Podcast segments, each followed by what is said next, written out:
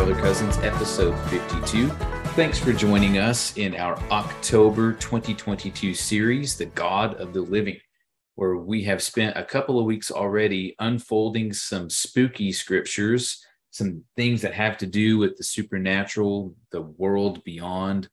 And we've talked about uh, the appearances of spirits from Eliphaz. We talked about the witch of Endor conjuring up the spirit of Samuel.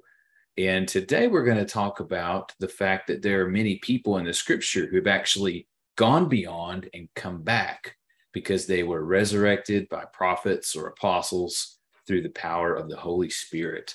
And so we're going to look at some of those instances in the scripture, uh, talk about some of the questions that come to mind, and see if maybe there's some application and things that we can learn from these accounts that we have in the scripture, people coming back. So I hope that you'll find these things interesting and we will go ahead and get rolling. So today we have Jared and Jeffrey. We both um, are excited about this topic and have a couple of instances we want to look at. The first one we're going to take from the uh, book of Second Kings. So Second Kings chapter 4 verses 17 through 37 basically, to summarize, we've got a Samaritan woman who was allowed to conceive a child, and that was granted as a request from the prophet Elisha. Um, an instance occurred where the child apparently suffered a heat stroke or something like that while they were outside with their dad. They go back to the house where the child dies in the mother's arms, and she comes and, and begs Elisha for help through a message to his servant Gehazi. And so this is a child that is actually raised up from the dead. Um, we can read a couple of the bits in there, gents. If there's a particular place where we would be helpful to read that account, we can go ahead and do that. But we have this amazing situation of a child uh, coming back from the dead here. Um, Jeffrey, kind of pointing to you first. What are some things about this account that stood out to you or were kind of out of the norm? Well, whenever you get to oh, right around verse 32, um, you know, Elisha comes into the house and he sees the child laying there and he's had a relationship with with these people Mm-hmm. Um, the mother had had talked to Elisha about a son previously to that, which is why um, you know, she comes to him in, in verse 28 and said, Did I ask my Lord for a son? Did not say, Do not deceive me. And uh, mm-hmm. she kind of starts casting some blame on there. Uh, but one of the great things about Elisha is that he kind of looks past that. Um, he comes into the house, he saw the children laying on the child laying on his bed, and what's unique about this particular situation is the events that happen. He doesn't just say, arise. Yeah. He doesn't just say, you know, come out like what Jesus had has done, and, and we'll talk about that later. But rather, he goes up to the child, and this is a, a really weird situation. So bear with me. okay. He puts his mouth on his mouth his eyes on his eyes, his hands on his hands. He stretched himself upon the child, but then all of a sudden the flesh of the child came warm. Mm-hmm. So this child has been dead for a bit. The skin is is cold, but now the skin is warming up. Samuel or Elisha gets up and starts walking back and forth in the house. He stretched himself upon him again. And then the child sneezes seven times and he opens his eyes. And he's been raised from the dead. Um it's it's an interesting situation. Yeah but what i guess what's even kind of more odd is this is not the first attempt to help the kid. Like the first attempt whenever the woman sends a messenger to the servant of elisha elisha basically gives Gehazi his staff and he says basically go and help the woman um, and don't uh, don't greet anyone. Take your staff, take my staff in your hand. This is verse 29. Be on your way. If you meet anyone, don't greet him. If anyone greets you, don't answer him. And then when you get there, lay my staff on the face of the child. Um, but that did not work. And I just think that's kind of a strange thing to happen. I've never seen anything else like that in the scriptures where a prophet or someone tried to do something and it just didn't work the first time, you know? Well, I mean, you see something similar to that when the when people tried to cast out some demons. Yeah, it's um, true. But in the context of resurrections, right? You don't. I mean, it's it seems like a pretty standard procedure. Arise, and they arise. Um, and, and, you see other situations like that in the scriptures where even from afar off, you say, you know, your child will be healed, uh, not necessarily resurrected, but your child will be healed, and the child's healed. Um, it is interesting, and I'm not sure if I have a good reason why the staff didn't work. Um, maybe it has something similar to do with like when the disciples and others tried to cast out demons and were, were unsuccessful. Yeah. Eh, the only other thing that's similar in frame of reference is in the Gospel of Mark, where Jesus goes to heal a blind man. This is Mark 8 and 22, this man from Bethsaida. And Jesus takes him in, leads him out of the town. Uh, he spit on his eyes and put his hands on him and he's like can you see anything? And he says i see men like trees walking. So it's almost like i can see but it's blurry. And then he put his hands on his eyes again and made him look up and then he was restored and saw everyone clearly. To me that's another one of those even where jesus he did a thing first didn't quite get it and then he did another thing and then it got the result that everyone was looking for I, I guess I don't really have any good reason or idea about why it would be that way. But I know that it's in there for a reason. And I know that Jesus was capable of doing it the quote unquote, the complete or right way the first time. But there's a reason he did it that way. Well, and this example reminds me of a little bit of Nathan with King David uh-huh. when he first told him he wanted to build the temple. Nathan initially says, Yeah.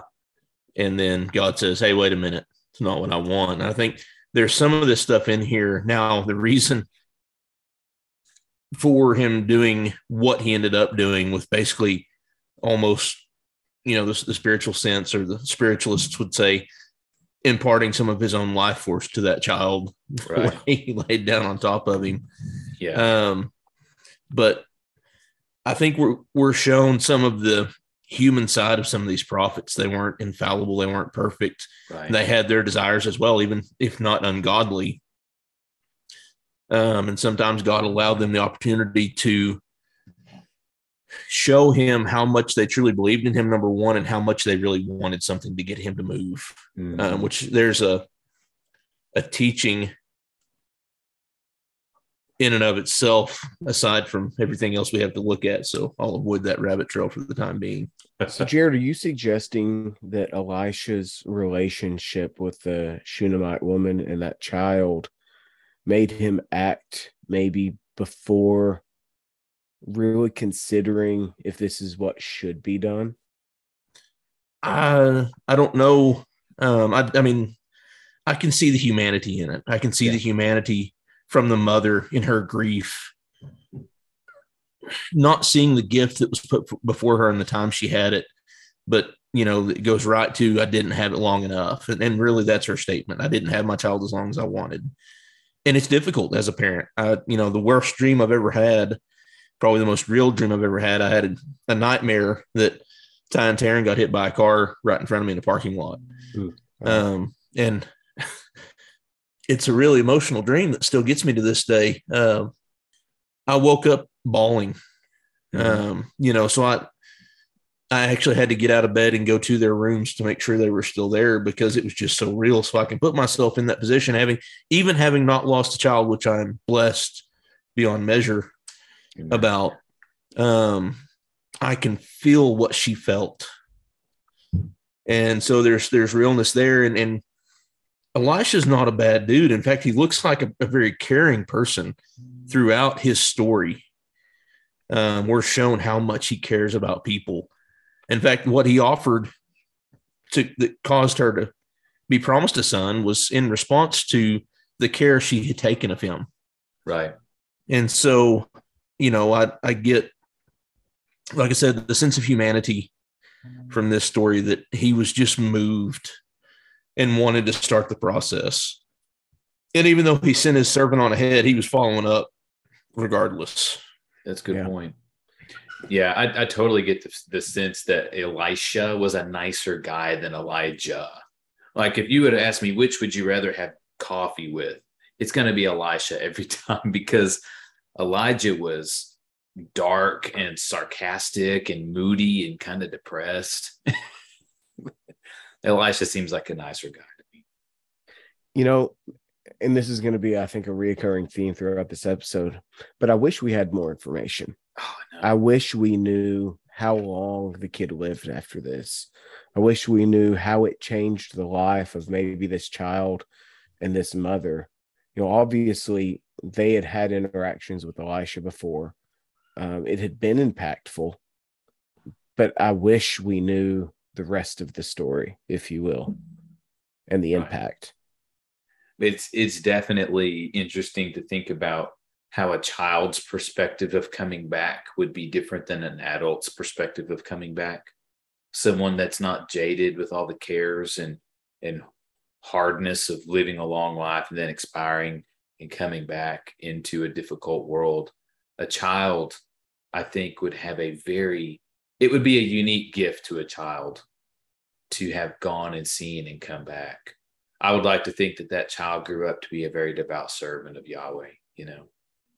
So speaking of Elisha, he's also a part of the next narrative that we Yeah. wanted to look at in um, just a, a few chapters later in Second Kings chapter 13.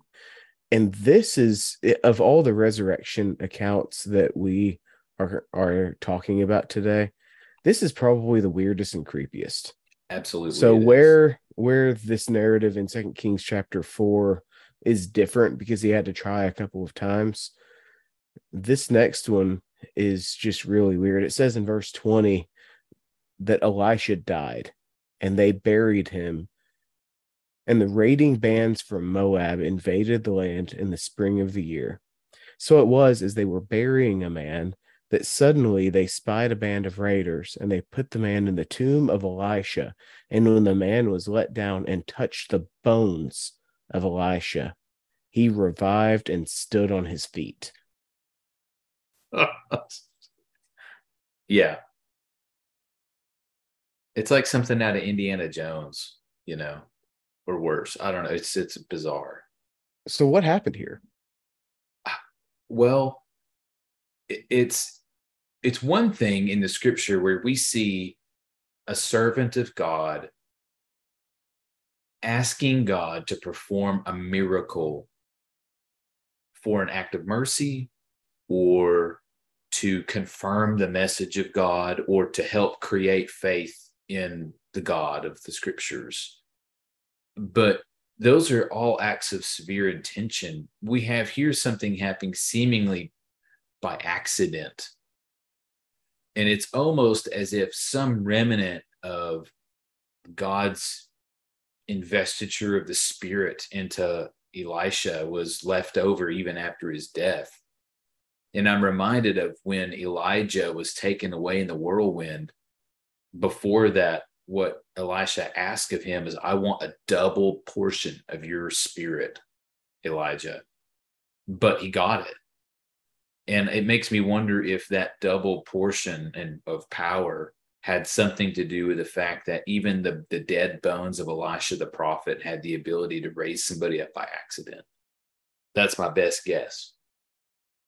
But another question that I'm thinking of is the Bible just says that the friend revived and stood on his feet. They lowered him down into the tomb. The question then is when he popped up, did his friends like get him out? or did they like put the rock back on and say, "Nope, you need to stay in there," and then run away. I don't know what happened here. Uh, and what happened with the Raiders? I mean, they're in a hurry Mhm. because there's Raiders, and I I mean, there's there's just so much that's not given, yeah, and it, it leaves room for those that are creative of mind to make up lots of possible scenarios. sure. Um, Maybe I should would hope- consult the New Living Translation. It has lots of things that aren't in the original. oh no. Um, you would hope the guy would have the wherewithal to not just start shouting out of the hole because he may have ended up with the Raiders because they don't know he was dead. What's it matter to them? There's this guy stuck in this hole. He's ours now. yeah. It's it's just so many possibilities. If there were a movie made about it, I would I would pay to watch it. Yep. And especially if it were like a crime comedy, I would totally be down with it. But this is it's just so amazing to to even have this in here. And and I grant that it is, you know, Elijah's taken up. So the protege of Elijah, Elisha, is deceased, he's buried. And you know, we move straight from then Elisha died to now they're putting someone in his tomb. And while they were doubling up on Elisha the prophet is interesting, but Maybe it- Um, we- it was an act of necessity. Like they're just like, hey, if there's if there's Moabites on the way, any hole will do. I don't know.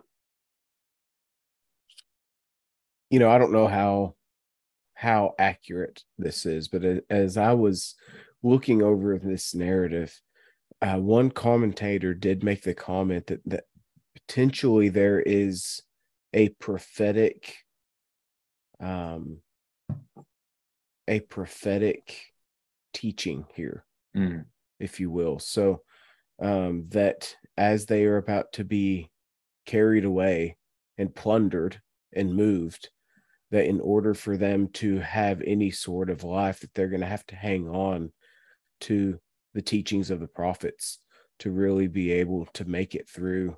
Um, whenever I dug more into that, there wasn't a whole lot of of rationale on why mm. because but i mean what other reason is that there other than to show that elisha's bones maybe still had some of the same power that he had which is just seemingly uncharacteristic Yeah. And maybe another thing is that there there's this theme in the Old Testament of you know people's bones being important. I mean, the Jewish uh, people they had these bones called an ossuary, where they would lay someone in a tomb and allow them to decompose, and later they would take the bones and put them in a smaller box and move it somewhere else. And um, maybe there was a sense in which Elijah needed to be buried alone for some reason, or that um, God didn't want another person buried in there with him. And so the solution was if you put someone in here, they're going to walk out. I don't know. I'm postulating here. and again i'm going to ask the question how long did this guy live yeah.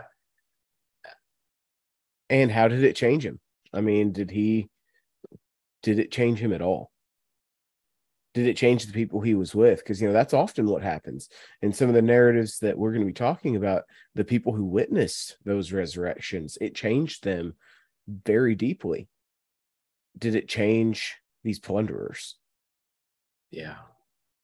Yeah. I'm with you. I just, I want more information. There's just, we just don't have a whole lot to go on. but i But think it is- all It just is interesting. Oh, well that's what i was going to say i think we can all agree that it's just interesting and weird Yeah. so i keep alluding to you know a, a lot of these future um narratives um and as we kind of shift gears into the new testament uh, we start to see some of those characteristics that i mentioned where people are raised for a very particular point Right. um, and that it changed people deeply whenever they witnessed these resurrections. And uh, the first one in the New Testament that we really want to come to is when the son of the widow of Nain Mhm. is raised from the dead. And that's in Luke chapter 7. Do we want to read that or do we want to just kind of cherry pick that? Let's read it. It's short ish. I'll read it. Uh, verse 11. Luke 7 11. Now it happened the day after he went into a city called Nain, and many disciples went with him in a large crowd. And when he came near the gate of the city, behold, a dead man was being carried out, the only son of his mother, and she was a widow. And there was a large crowd from this, and the large crowd from the city was with her. So here's a here's a uh, point of mercy, right? A widow, her her only son is now dead. She's got nobody. She would be destitute and isolated without that. So instant compassion points here for the Lord. And that's what it says in verse 13. The Lord saw her, he had compassion on her, and he said, Do not weep. And he came and he touched the open coffin, and those who carried him stood still. And he said, Young man, I say to you, arise. And so he who was dead sat up and began to speak, and he presented him to his mother. And so here, verse 16, Jeffrey, as you were saying, the impact on others, then fear came upon all and they glorified God, saying, A great prophet has risen up among us, and God has visited his people. And this report about him went throughout all Judea and all the surrounding region. So there may be a couple of rationale pieces here, Jeffrey and Jared. You know, we've got the immediacy of doing an act of compassion for a woman who had been very vulnerable without that. And then the impact afterward that everybody feared God, they glorified God, they recognized that Jesus was a prophet.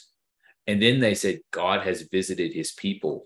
I think it's important to note there that that phrase visited doesn't mean stopped by necessarily, but that's also a phrase in the scripture that's used in Old and New Testament to signify that God has moved and done something that he said he would do. Um, but when they said God has visited his people, they didn't know how right they really were. Like, like, yeah, literally, he really did visit you. it's pretty amazing. You know, and as we think about this narrative, from my understanding, I think this is the first resurrected person in the New Testament chronologically. Mm-hmm. Um, at this point, nobody had been raised from the dead that we know of for several hundred years. And now all of a sudden, he is raised from the dead. So I think that there's an additional component here. And I think that we see this as we continue on in this text, specifically referring to John the Baptist and some of his questions about whether or not Jesus truly is the Christ who had been prophesied Right. in the Old Testament. It says that the disciples of John reported all these things to him, and John, calling two of his disciples to him, sent them to the Lord, saying, Are you the one who's to come, or shall we look for another? Now, context here John has been preaching Jesus, he baptized Jesus, he heard the voice of the Lord say, This is my beloved Son, in whom I am well pleased. When the Spirit descended upon Jesus, he has seen a lot, he's experienced a lot with Jesus and about Jesus. But now he's sitting in prison. Yeah. And I, I want to frame this in a way that we understand that whenever you're left to your own thoughts, for whoever knows how long that John the Baptist had been in prison, and he's in prison for doing the work of God, it's really, you get some really dark thoughts. Sure. Um, and I think that John started probably wondering, you know, why am I in prison for preaching the word, Mhm. for instructing people in God's way? And then maybe he's like, well, you know, supposedly Jesus is the Christ. And when the Christ came, people were supposed to be healed, people were supposed to be released from prison because there was a lot of prophecies that pertained specifically to those aspects. So I could see him wondering, well, if Jesus is here and I'm sitting in prison, Right. then maybe Jesus isn't actually the Christ. And so he sends his disciples to double check this. Right. And this is what Jesus, whenever John's disciples come and ask Jesus, says that Jesus answered that go and tell John what you have seen and heard. The blind receive their sight, the lame walk, lepers are cleansed, the deaf hear, and the dead are raised up. The poor have the good news preached to them. And blessed is the one who is not offended by me. So John so Jesus says, look around you. Yeah. You know these reports. Look at the work that's going on here. Go back and know your Old Testament because what Jesus quoted here was Old Testament prophecy about what the Christ was going to do whenever he came. Mm-hmm. He says, You know the answer to this. Look around you and see that the work of God is coming. And one of those works of God that we see is specifically where Jesus raises this dead child. And like I said, I, I believe it's the first one since Jesus had started his ministry. Yeah. Yeah. And you know, something that you just said, Jeffrey, in in these both of these instances, the relationship of the person who was dead is they were somebody's child. You know, I know that everybody is somebody's child, but that's specific to the context of the second king story and to the Luke 7 story. That this person was introduced in relation to someone else as being their, their child. And I think that's probably not by accident. But I love it because it does demonstrate that one of the hallmarks of the, the ministry of Jesus is that he is the Lord of life because he's the God of the living and that he can restore the work and he can reverse the work of Satan, death, destruction, and brokenness. And that's really what Christ brings to all of us, which we can probably get more to that later. But so we have this work in that it empowers John to keep the faith and to continue on, even though he would eventually be beheaded in prison. We can hope that he took this message from the Lord as a way to finish strong and continue to be faithful to his cause, even though it was interrupted by prison. Uh, the next one we see, or the next one we want to cover anyway, was Jesus' good friend Lazarus. And that's recorded in John's gospel, chapter 11. And that story is kind of a long when it goes and it finishes up in John chapter 12, verses 9 through 11. So there's a lot there. But the summation of that is that Lazarus had was a friend of Jesus, and his sisters were Mary and Martha, who were also good friends of Jesus. And we have the situation where he gets word from Mary and Martha that Lazarus is sick. And the inference is that they want Jesus to come and heal him. But Jesus does not do that. In fact, Jesus, um, in verse six, it says that when he heard that he was sick, he stayed two more days in the place where he was. And then he says, Let us go to Judea again. And they said, There's trouble in Judea. Are you sure you want to go? Basically says in verse 11, Our friend Lazarus sleeps, but I go that I may wake him up. The disciples said, Lord, if he sleeps, well, he'll get well. However, Jesus spoke of his death, but they thought that he was speaking about him taking rest and sleep. Then Jesus said to him plainly, Lazarus is dead. And I am glad for your sakes that I was not there, that you may believe. Nevertheless, let us go to him. And I love this little quip from Thomas, who's called the twin, Didymus. He says, he said to his fellow disciples, Let us also go that we may die with him. And I think he's alluding to the fact that Judea was a kind of a hot spot and there was it was dangerous for them to go there. And he's like, Well, Jesus goes back there. He's he's dead meat. So let's go with him. I just love the the fatalistic attitude. You know, it would have made a good movie quote. but they go and Jesus meets, um, he goes back to Bethany and Martha goes to meet him in the road. And Martha's first words were, Lord, if you had been here, my brother would not have died. But listen to her face. She says, But even now I know that whatever you ask of God, he'll give you. Jesus says, Your brother will rise again. Martha said to him, I know that he will rise again in the resurrection at the last day. Then Jesus said, and this is, I love this I am statement. He says, I am the resurrection and the life. He who believes in me, though he may die, he shall live. and whoever lives and believes in me shall never die. Do you believe this? She said, Yes, Lord, I believe that you are the Christ, the Son of God, who is to come into the world. Interesting that she would choose to phrase it that way because Jesus was already in the world standing before her. But she says, You're the Christ who will come into the world. And I think that hints that she knew that he would come again in a different way, perhaps, or in a different nature. Any other observations about that before we move on to the next bit? Yeah, so so far, I mean, just contrasting it to what happened with Elisha uh-huh. and the son of the Shun- Shunammite. So Elisha previously had a relationship with that family. Uh, he knew them. He was close to them. He had spent time with them. Um, and we mentioned that maybe his relationship drove him to do some of the things that he did in trying to raise him with the staff and then still mm. following mm. up and then raising him in person. This is a completely different setup. Yeah. Jesus obviously had a relationship with this family. You know, he had been in the home of Mary and Martha before. Right. He had had a close relationship with all of them, including Lazarus. And rather than coming immediately whenever he had been told that he was sick, he decided to wait. And he waited until Lazarus had been dead and in the tomb for several days. Yeah. Yeah, again, a deliberate thing. It was. It was a very deliberate thing. And the question is why? Mm-hmm. And he says exactly why. It's so that he can show that he is the God of the living. Yeah.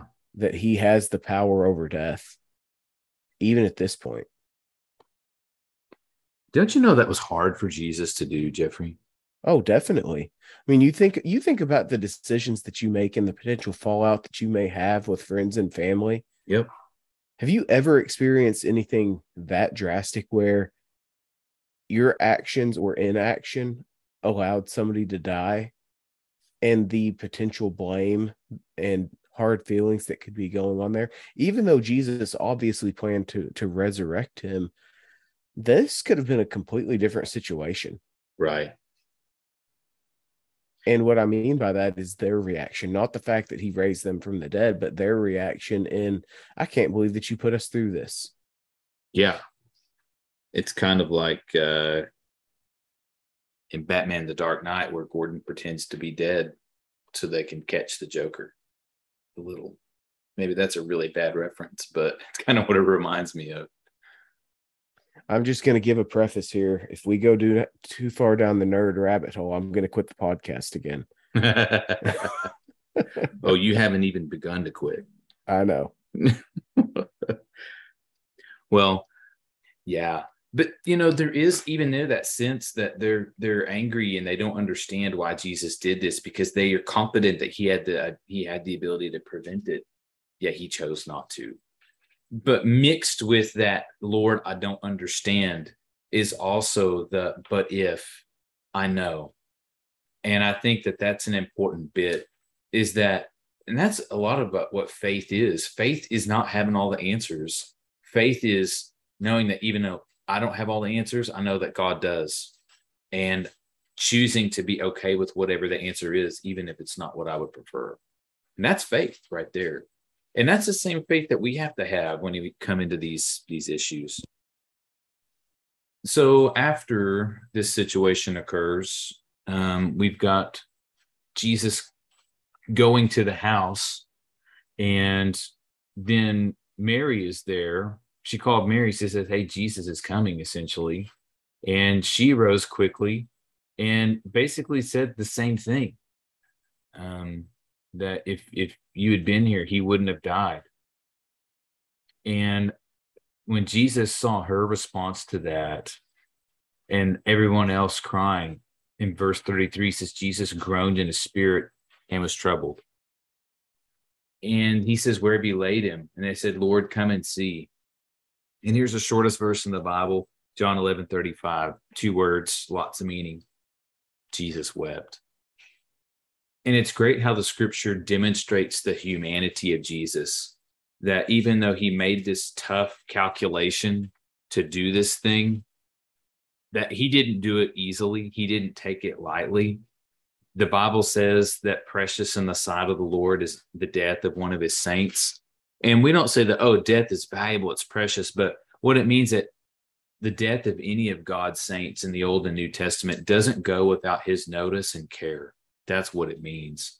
And I think we see this demonstrated in Jesus' response to his friend Lazarus being dead, to the impact it had on his family and on their friends as they mourned him. And that you said, see how he loved him.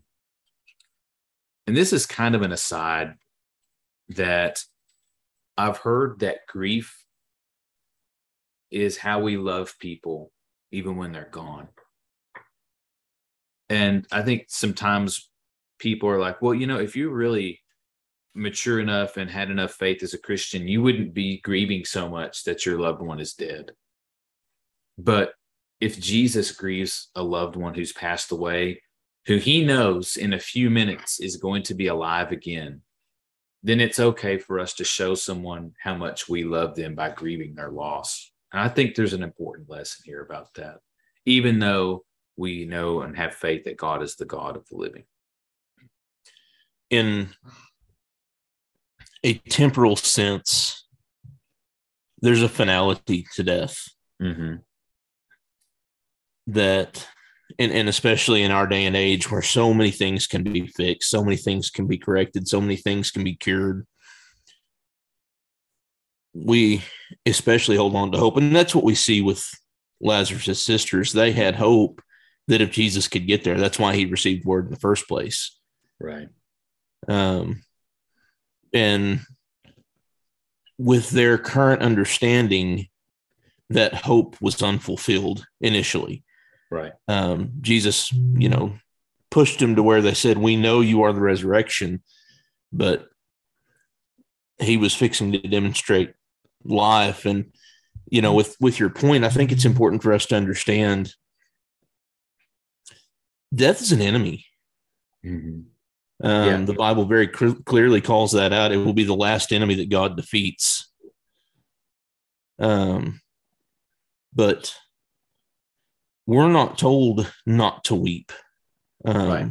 We because we're not commanded to be robots and robotic in our understanding and our existence. Being Christian doesn't mean life doesn't affect you and that you turn all emotions off. And now we're to guide those things and, and direct how we exhibit emotions and react to emotions and so forth Sure. to do so in a godly way. And in fact, doing that in the proper way glorifies God. It, it shows that we have our true faith in Him, which is, you know, again, what Jesus has demonstrated here with what's gone on. He knew as soon as he was told the news what was going to happen and what he needed to do and for what purpose. And as he is our ultimate example, he shows us the example of what it is to do the hard thing. Mhm. Um, I mean, obviously before his death, because he, he went and did the hardest thing there, something that's against the nature of God and and cost God everything, so Right. to speak. Um, but even here in this flesh, these are his friends, these are close people. Um, and it's demonstrated in his weeping and his groaning and his trouble, his troubled spirit. So, you know, while we talk about God of the living, we talk about the resurrection, we talk about our hope of life. None of that takes away from the fact that Jesus on this earth was compassionate. Right. Elisha was compassionate. Mhm. Um, the other examples we'll look at were compassionate and moved. Paul, or rather, Jesus didn't tell his sisters, "Hey, it's it's better for Lazarus now." You know, we'll Yeah. just move on. It's okay. He's in a better place. Um, and while that's the hope we have currently, because Jesus isn't here to defeat death openly and on a ca- individual case by case basis, we cling to that hope. And, and it looks like his sisters were resigning themselves to that hope, but that didn't make them not sad. Sure. And I'm just gonna add that I appreciate this point that both of you guys are making right here. The fact that Jesus knew what he was about to do, but still grieved with those who were grieving is just a very human part and a very, it's just very impactful to me because I think it does do exactly what you're saying, Jared. Flies in the face of what we hear whenever someone loses a loved one. Well, you don't need to grieve like unbelievers grieve. You know, you need to let this hope carry you forward. And, and I agree with that, but they're still allowed to grieve. And need to grieve because if you don't, it's going to mess your head up. That's exactly right. And that's I'm agreeing to you from experience. Yeah. From someone who tried to just shoulder it and move on, and it doesn't work that way. Yep. You're exactly right. You know, I, I know that I haven't I haven't lost a parent like you guys have, but um, um, I've lost all my grandparents now, and uh, I didn't properly grieve my my mother's father when he passed away. I felt like when it happened, I, I had the responsibility to be on, you know, and to kind of perform in a sense and, you know, be strong. And then somebody busted my bubble one day when I least expected it. And um, I just totally fell apart one day. And it was the strangest thing, but it was, it had to happen. And um, it was just kind of an odd thing, but we have to grieve. We were designed to grieve. God gave us those feelings as servants. Um, grief can be a servant or it can be a master, and um, it's only a only a master if we don't resolve it. And so, if there's someone out there who's grieving, who's listening to this, I just want you to know that it's natural to grieve, to go through that process. And as Hebrews says, that we do not have a high priest who is not touched with our infirmities, but he was in every way tempted like us, yet without sin. And so if you're grieving a loss, the Lord knows because he created life. He's working to defeat and destroy death, and he knows your pain. And if no one else has told you, you need to hear from us that you're not alone because at a minimum, Jesus knows and he weeps with you in the times when it's difficult. And you need to know that. Pushing on in this story, um, Jesus is moved, and and I have to imagine as he is moving to the grave, you know, wherever you laid him, Lord, come and see. The reaction of the people when he tells them to roll the stone away. Mm-hmm. Uh, you know, it's he's he's in grief. Um, which they they asked the question: Could he not have opened the eyes of the blind? Could he who opened the eyes of the blind also have kept this man from dying? So these these people knew. Yeah. Um, but there's something very specific about Lazarus, and they came to the tomb. It was a cave with a stone laid against it, and he wants the stone removed. And so these people, even his sisters, have seen a man that can stop death. They could have healed him, but he's fixing to show them something that it appears they have not seen. He's Right. not just died. He's not recently passed from life being resuscitated. He is buried. And, you know, when he says, take away the stone, let's see, ESV renders this Lord, by this time there will be an odor, for he has been dead four days. So there's no doubt he hadn't swooned. Body's gone cold. He's gone rigid. We've wrapped him up. We put him in the grave. This deal's done. And Jesus says, Did I not tell you that if you believed, you would see the glory of God? So, you know, and I don't know what Elisha was hoping to accomplish with the staff, but it did not keep that kid from going cold. Um, so there's there's some similarity there. Um, these other instances, by all appearances, were fairly close to when the person had passed away. But this one, there's no doubt. Decomposition is setting in. That's that's basically what they're saying. We're way past rigor mortis, Lord, and he's he's gonna stink. And he reminds, especially the sisters, because it appears that's who he told this about seeing the glory of God and his disciples. Um, but they they think he's just overstricken with grief. At least that's that would have been my initial response. He's this dude is just really put out by this death. Yeah, and it's not unreasonable read, but it's because you know people were really bad at guessing about what Jesus was going to do. It's So even his best friends, they they couldn't you know they couldn't see and predict what he was going to do. And so, verse forty-one, they took away the stone from the place where the dead man was laying. Jesus lifted up his eyes and said, Father, I thank you that you heard me. Heard me. Hey, he hasn't even prayed yet. Has it been that Jesus has been praying this whole time, silently or meditating, communing with God, speaking to God this whole time? And you, and I know that you always hear me, but because of the people who are standing by, I say this that they may know that that they may believe that you sent me. And when he had said these things, he cried with a loud voice, Lazarus, come forth. And he who had died came out bound hand and foot with grave clothes, and his face was wrapped with a cloth. And Jesus said to them, Loose him and let him go.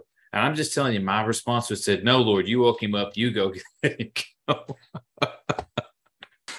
well, and don't you know there was a climactic buildup to this?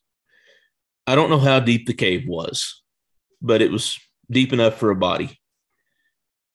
And I don't know you know, the lighting situation, but it appears that they didn't see him until he got out, or at least to the door. So he says, Lazarus, come forth.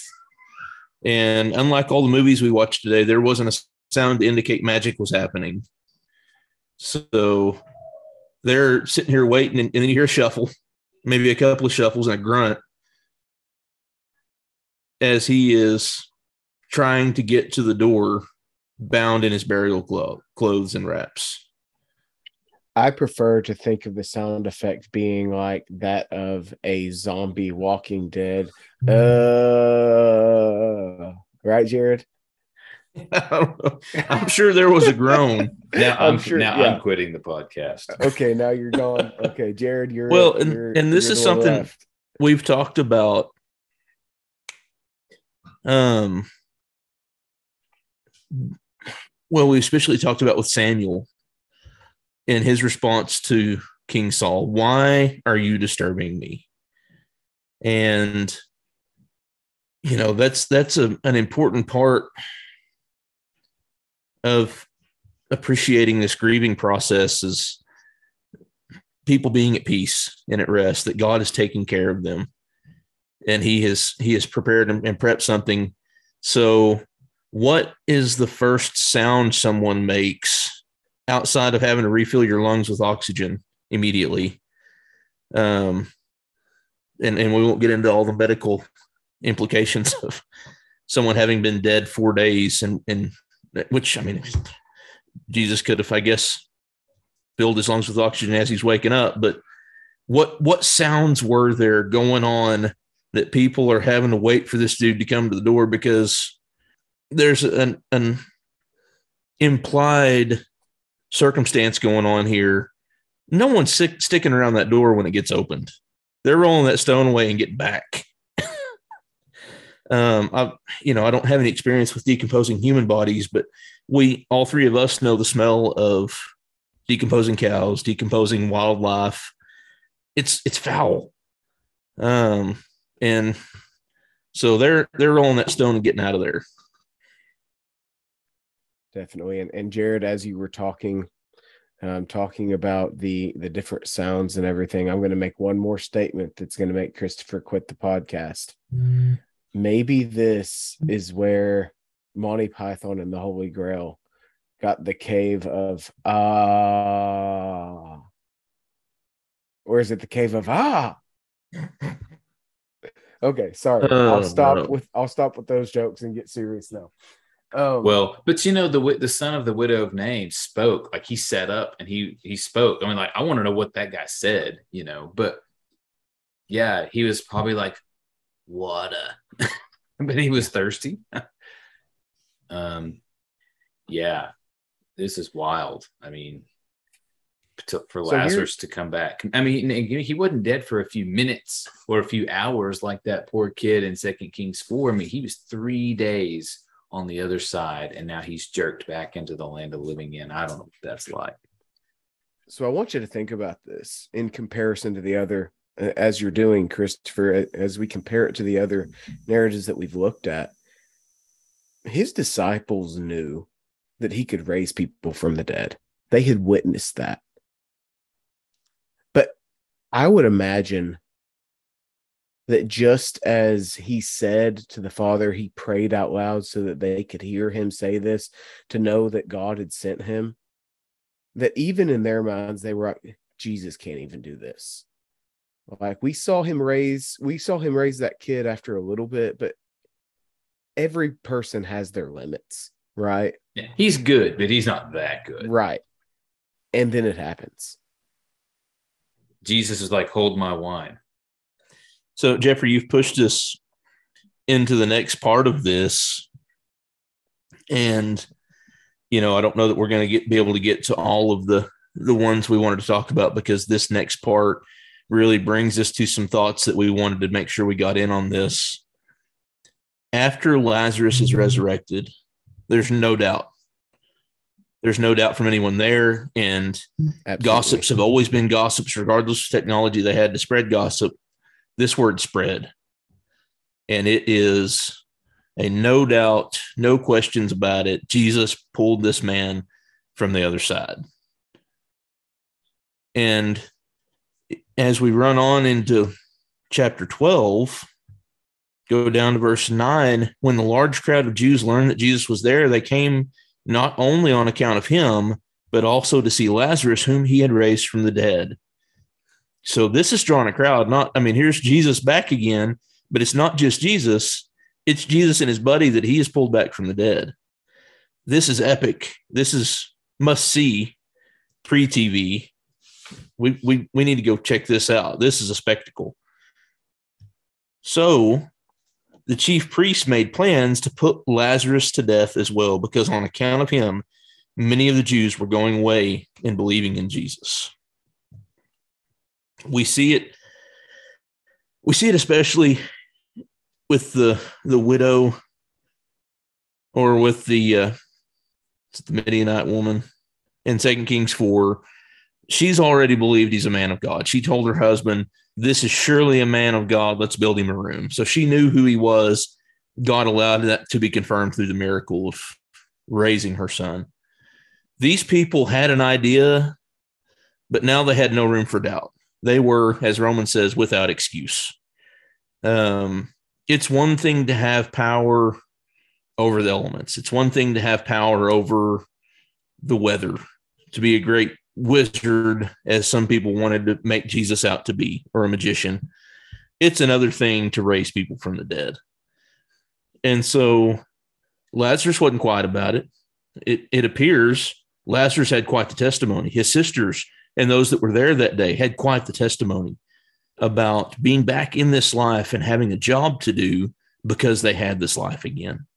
Because of them, many had left Judaism to believe on Jesus. And now they sought his life to take it away again. And from all appearances, it didn't seem to bother him. That's exactly right, Jared. You know, we, as I have asked the question a few different times as we've gone through this podcast, I wish we knew what the impact was. I wish we knew how long they lived and what they did with the extra time that they had.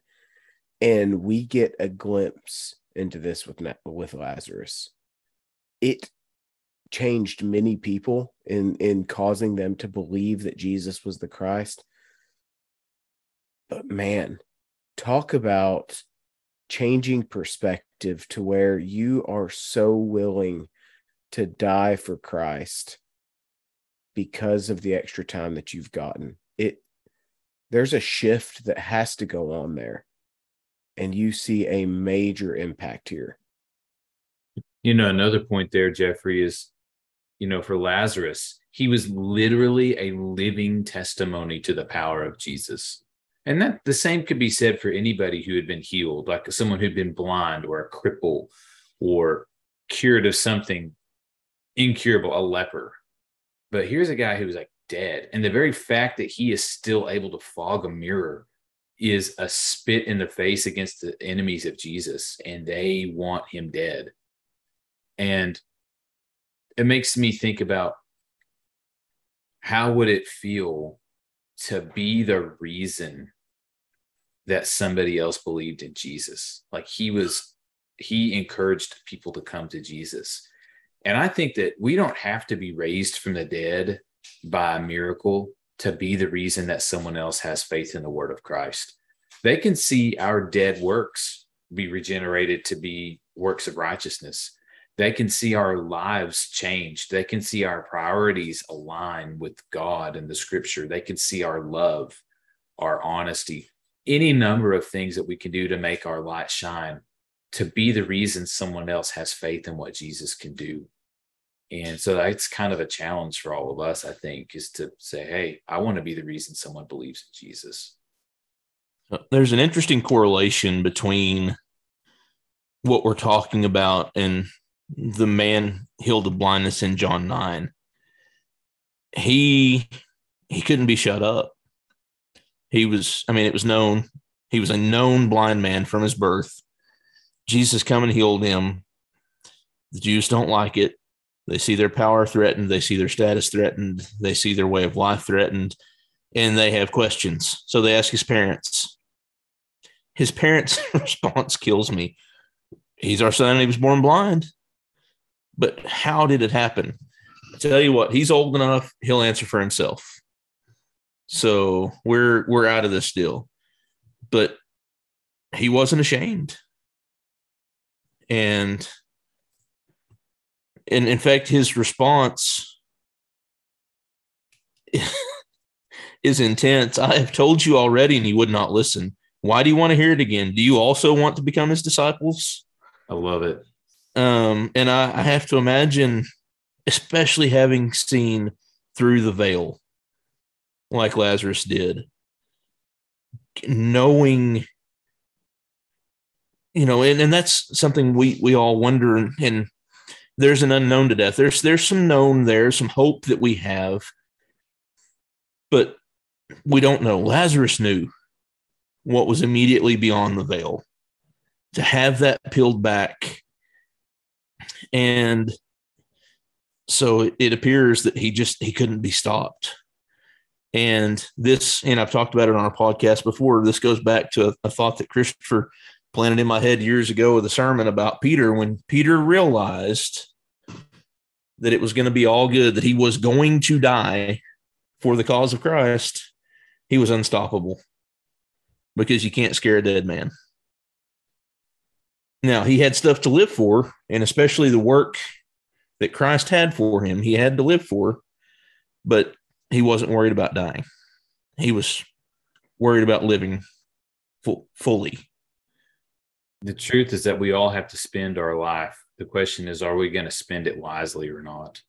And I think that, you know, if you say, hey, you know, my life is a finite resource, I have to use it to the greatest effect. And it reminds me of um, the old saying that um, I'd rather I'd rather wear out than rust out.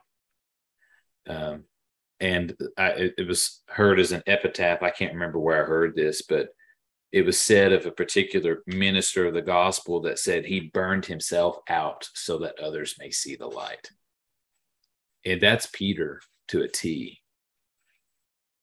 You know, the other thing that strikes me about this this story and the story of the blind man that was healed, Jared, is that there were people who saw something they could not explain away. There was literally, I mean, Lazarus was he was either dead or he was alive. I mean, there was no way that this was fake. This was absolute evidence that incontrovertibly proved that Jesus was at a minimum a powerful prophet. And there were people who accepted that joyfully and believed it. And there were people who knew that it was true and did everything they could, as Romans says, to suppress the truth and unrighteousness. And same in John. This was a miracle. And his parents, I mean, think about it, Jared, Jared, if one of your children was born blind and somebody came along and gifted your child with sight and changed their life, the reasonable human response is gratitude of saying, Did you hear what happened to my son, my daughter? But even this kid's parents throw him under the bus. And it, it just makes me so disappointed about how hard it, how hard-hearted they appeared to be. And I know they were under pressure because they didn't want to get kicked out of the synagogue either, which is what happened to this poor man. Right. The intensity with which these people were attacking the followers of Jesus, they were not prepared for it. Right. But it just, you know, it's two two responses to to the work of Christ in our life is either people are going to embrace it and be thankful for it or they're going to believe it feel threatened by it and resist it. And the truth is is that if you're someone who's trying to serve jesus and there are people in your life who aren't aligned with that that even though they can see the good they're going to fight against it because it threatens them. And that's not to be unexpected. And i think that's just a point that's worth making. Well this has been a really good exploration of these phenomenal events that we see in the scripture of people being resurrected from the dead. And next week, we are going to edge a little closer to the finale. Next week, we're going to cover the Mount of Transfiguration and the resurrection of Jesus. And so we're really excited about covering those two things, those two events that have a lot to do with one another. And so we hope that this has been helpful as we've tried to glean some gems in the scripture from these things that have happened beyond the cool factor. Um, but we're so thankful that you're listening today. Before we wrap up with Jared having a prayer for us, we just want to thank you for listening. We hope it's been helpful. And we hope that if this has been an impactful series to you, that you'll give it a share on social or that you'll send someone a text with a link to a podcast episode that you've enjoyed, or that you'll just tell someone about the content that you enjoy on the Brother Cousins podcast. So thanks so much. We'll talk to you next week. And Jared, go ahead and close us out. Our gracious, most loving Heavenly Father, we thank you for everything you have done for us. Father, we thank you for the love that you demonstrated in creating humanity, for showing yourself to us. Father, we thank you for your word that you've given us that we can study these examples and these histories of mankind and their dealings with you and your people, that we might have hope, hope that even through our darkest and most difficult times and things, including death, which is an enemy to us, that you are powerful above those things and that your glory and your will and your love for us can be demonstrated through those. Father, we thank you for your son and that he is our hope of resurrection and life, that we have the ability through him to call you Father and to be your children and to have everything that goes along with that and all of our inheritance through him and with him. Father, we pray that you would help us to use the tools that you've given us to be compassionate, loving, caring people, that we would let people see your love shining and living through us that we would carry the testimony of a life changed in Jesus Christ to the world, and others might see your Son in His people. Father, we pray that you forgive us when we sin against you and help us to look more like Jesus every day. It's in Jesus' name we pray. Amen.